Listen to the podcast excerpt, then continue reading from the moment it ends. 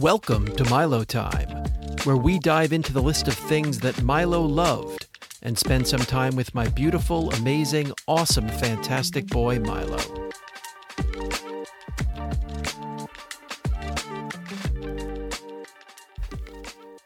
Welcome to another episode of Milo Time. Daryl Kessler along with Lisa Cohen. Yes, indeed. And Lisa, it's only fair to report to our audience that we are recording today for the first time from our remote studio in Sherman, Connecticut. The eagle eared will note.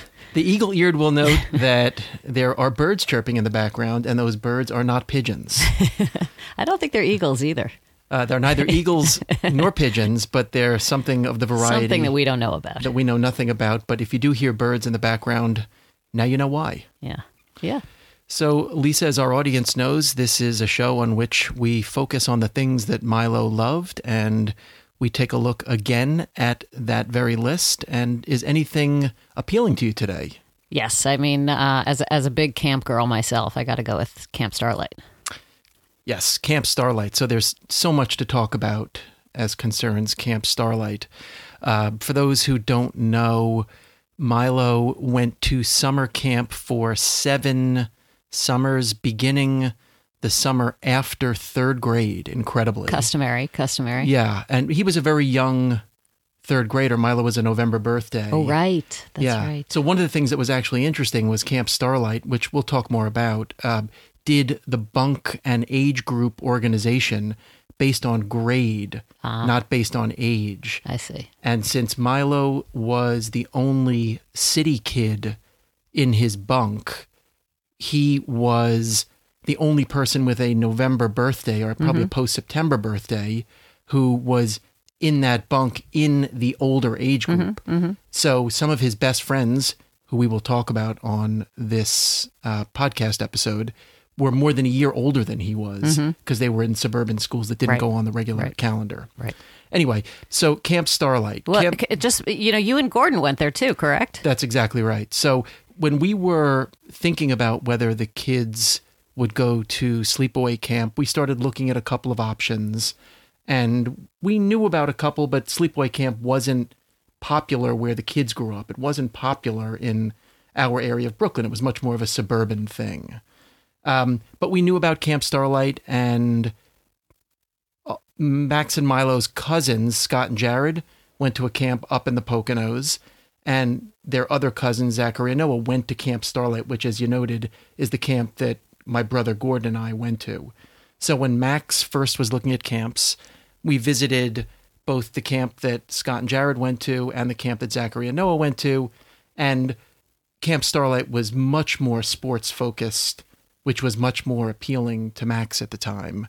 So he chose to go to Camp Starlight.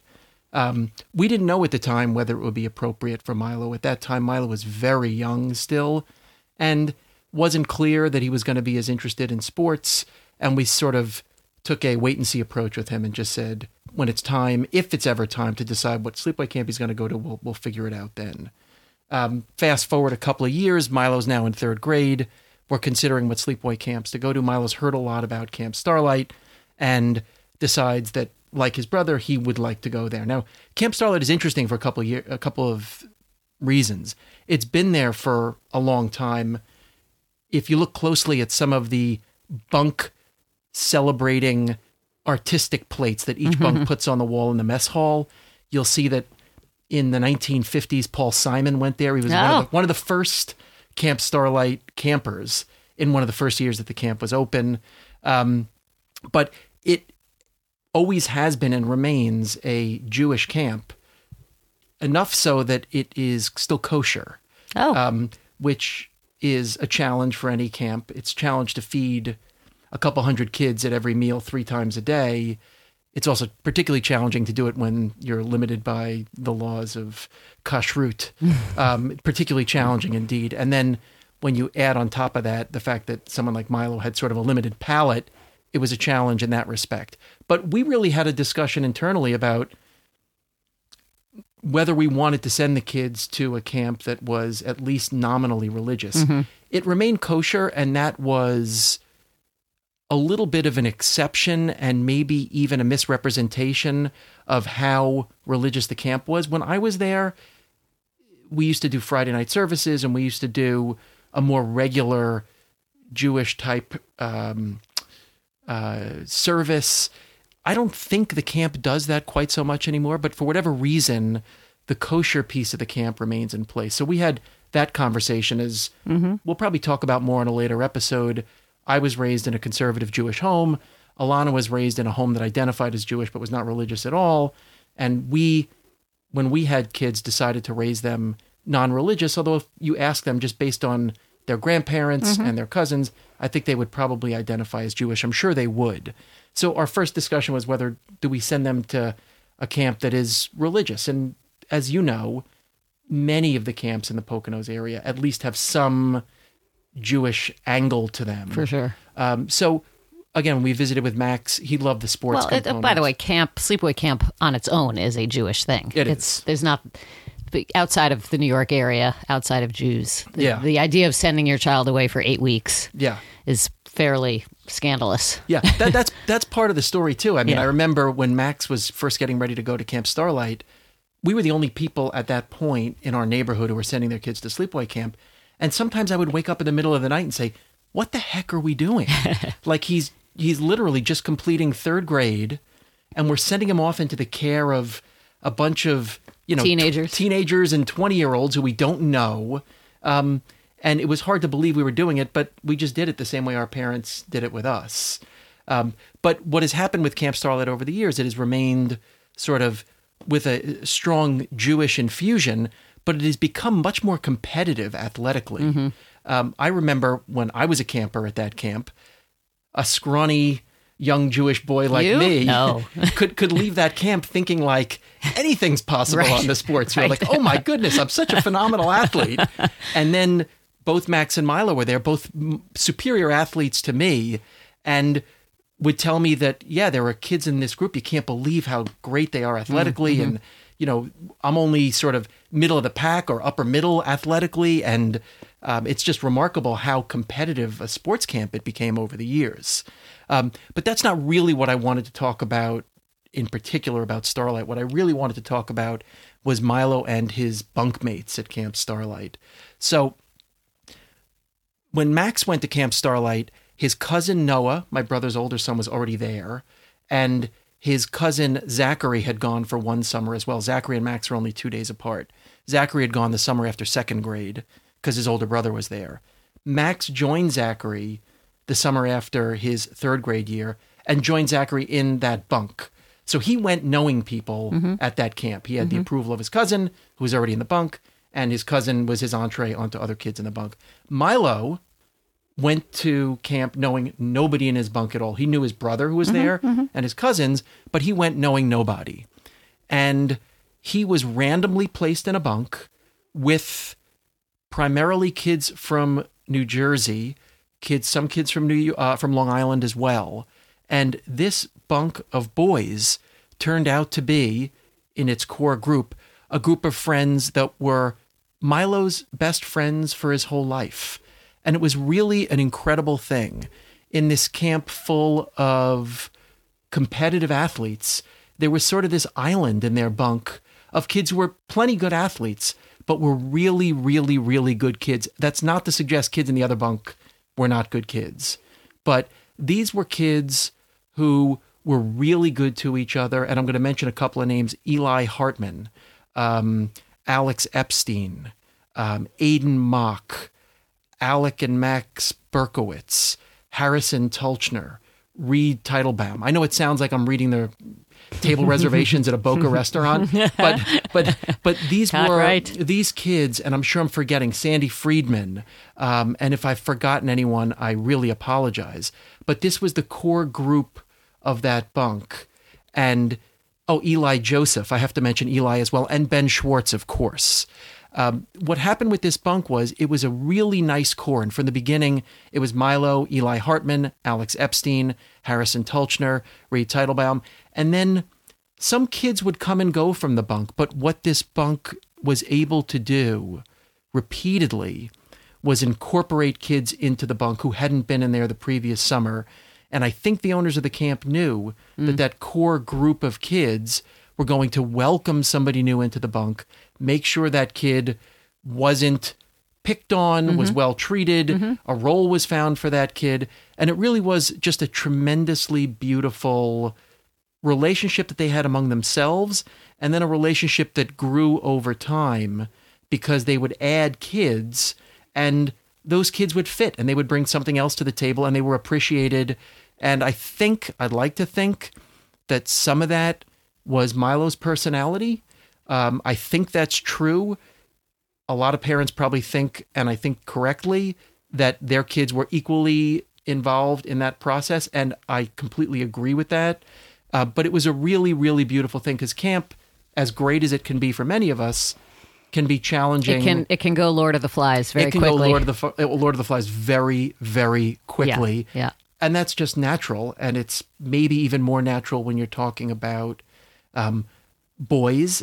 Uh, Although girls can be plenty difficult oh, too. yes. Yeah, Uh, let me assure you. Let, let me let me correct that statement. Let me correct that. They're statement. worse. They're they're they're uh, you know. yeah. But maybe competitive athletes, it can be difficult. And that group of boys was phenomenal. And they were great together in camp. When I think about when camp started and they all loved to be running around all day and playing sports. And then as they got older, fourth year, fifth year, sixth year, seventh year, they kind of discovered, well, sports are great, but it's really hot out. And why don't Yeah. we sign up for sports broadcasting where we could look at the computer and check out the sports scores from the previous Right, night? right. Um, and even as their tastes changed, their relationship remained extremely close. That's nice. And there were so many activities at Camp Starlight that were, you know, between Olympics and sing Yeah, and, and yeah. all the traditions that remained from when I was there. And then there was the relationship that the boys had outside of camp. Yeah, that was going to be my question. Like, how did it go during the school year? an incredible thing. Um, they were so good to each other and so connected. And for all the righteous criticism uh, that is lodged towards our telephones and our computers, the fact is that an iPhone or a Samsung phone, um, just having a phone in your hands, allows you to stay in touch with people remotely in a way that we just couldn't. No, right. Those days of picking up a telephone and you call one person. No, I wrote letters to my Oh, friend. I, I was in right. Long Island and I wrote letters to my friend in New York City. Yeah, and this was an amazing way for them to stay in touch. And you have group texts and Instagram and Facebook and everything else. And um, they really remained in close contact. And during the year, in ways that we simply didn't do, um, they would get together. They would get together for a sleepover at uh, their friend Harrison Tulchiner's house on Long Island. That was one of my favorites because Harrison lived right near a chicken restaurant called Zorn's, which I mentioned on an earlier episode. Um, but it's a fried chicken restaurant that I grew up with, and I was always happy when Milo would make a plan to be out there because we'd always return with a couple of buckets of Zorn's, or they would go out to Livingston, New Jersey, where a couple of the kids lived, and they would go to a Rutgers football game, or they would just go out to dinner. Um, once they went to a Jay Z concert together at Nassau Coliseum. Um, and the relationship was just really, really special. And I always thought of it, you know, we've already talked a couple times about the cousin relationship. And I always thought of those camp bunk relationships as a little bit like cousins, where you don't get to see each other as often as you like, but when you do, immediately Right back into things it. fall things fall right back Yeah. into place. Yeah. And I do remember um, this is kind of a funny thing. From seeing pictures at camp and from hearing Milo and Max talk about their friends at camp, I remember feeling like I knew the boys very well. But unlike friends from home, they really didn't know me and Alana Right, at all. right. Because they'd really almost never met us. Right, they were- We you only were see not a them on piece of the- visiting the- day. yeah. So I remember when the kids were very young, like sort of going up to some of the kids on visiting day and saying, "Hey, Hartman, what's up, man?" And him looking at me like, "Who are you, old man?" And you know, stranger danger. Yeah. Uh, who, who is this guy? And it took a number of years to sort of develop that relationship, but that relationship has remained really strong. And even since Milo died, we've been in regular contact with those boys. Uh, they have come out to Brooklyn. They've visited Milo's tree. Um, they've come to some meals that we've had in Milo's honor. And it really is a great thing. And it really all started with, you know, a swim test, uh, you know, 12 years ago now, or however many years ago it was. And we did see this past year, a lot of those kids were back at camp as counselors Nice. and they instituted what will now be a recurring holiday at Camp Starlight called Milo Day, Oh, where all of the seniors dress up like Milo. and that means wearing uh, long black socks pulled up as high as you can, wearing a basketball jersey, and carrying a tennis racket around in your left hand. and don't forget about the baseball hat. The And of, flat, and of flat, course, uh, yeah, thank you for reminding me. And of course, a flat brim baseball yeah, cap. yeah. And uh, his friends sent us pictures this summer of Milo Day, and it was extraordinarily touching to see a lot of kids who knew Milo dressed in a very classic Milo camp fashion, and also Uh, quite a few friends, quite a few kids there who didn't know him at all, Yeah, still dressed yeah. that way. And they added to the upper senior bunk a plaque, and every year someone is going to be named, you know, Mr. Milo Day for whatever Yeah, reason, whatever the criteria is going to be. And it's a really beautiful and touching plaque, intentionally done in an extraordinarily sloppy way, as Milo would have done it himself. Right. Um, but really a very touching message on the plaque and a really beautiful gesture from his friends. Yeah, yeah. Well, camp is um, special for a lot of reasons, but that's uh, particularly among a group of boys. Uh, I I do remember. I will not forget. They each came up uh, at at uh, the service after Milo died, and they Right. had something to say. Each one of them. I, I remember saying to one of my friends, like. Boy, I actually, this gives me hope for the male species of the future. They were each one just so, so sweet and articulate, and um, you know, none of them were embarrassed or, or or trying to be funny or anything. Like they just, it was all very genuine and sweet, and um, yeah, it was terrific, And very the thing, special. The thing that's interesting too is they recognize that their daily lives were a little different. Milo lived in a city and his friends were in a more suburban setting. But they also recognized that there was value to both of those settings. And I remember them learning for each other. You know, Milo's great friend Eli Hartman, who I've mentioned now, wrote an extraordinary letter to Alana and me just a couple of months ago about how Milo's love for the theater and movies opened his Eli's eyes mm-hmm.